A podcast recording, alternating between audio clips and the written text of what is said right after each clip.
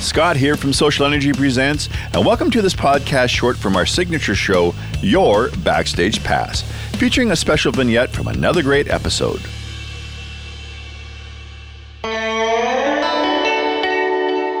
do you prefer writing with other people or do you prefer writing like i'm sure a lot of the stuff your earlier stuff you did on your own do you prefer writing with other people i remember one time you, you said you liked writing on bass because you could move the chord yeah i mean that's that's one i mean i'm always looking for different ways of, of writing you're always looking for inspiration sometimes buying a new keyboard with a new sound can take you down a direction you didn't normally have gone but yeah I, I do love collaborating um, but um, maybe not for the reasons you, you would think. I mean, the first Prism album I wrote pretty much on my own. Well, there's no there's no co-writes. I mean, my seven songs were written by me, but then I also had a band ready to record them.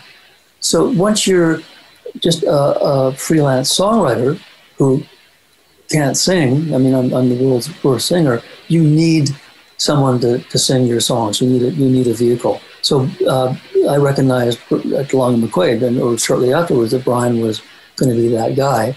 You know, I didn't know. I didn't even know Bryan was a, a writer when we first connected. I just thought, okay, here's a here's a kid who can sing my songs. And yeah, like your, your, new Ron Tabak sort of thing.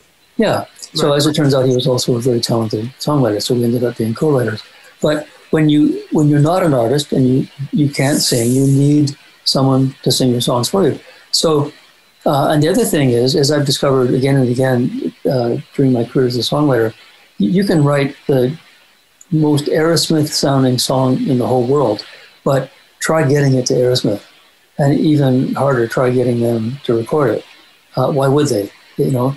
Um, but if you sit in a room with the artist and write a song with them that they contributed to, have an interest in, um, creatively, spiritually, financially, um, it's, it's, probably going to end up on their album. So uh, again, if you want to actually have a career and make a living as a songwriter, you have to actually get songs on albums. And uh, the best way to get a song on an album is to write it with the person who's going to eventually sing it. So that's that was um, a big motivator for me in terms of um, you know being a, a full time collaborator. Hey, thanks for joining us.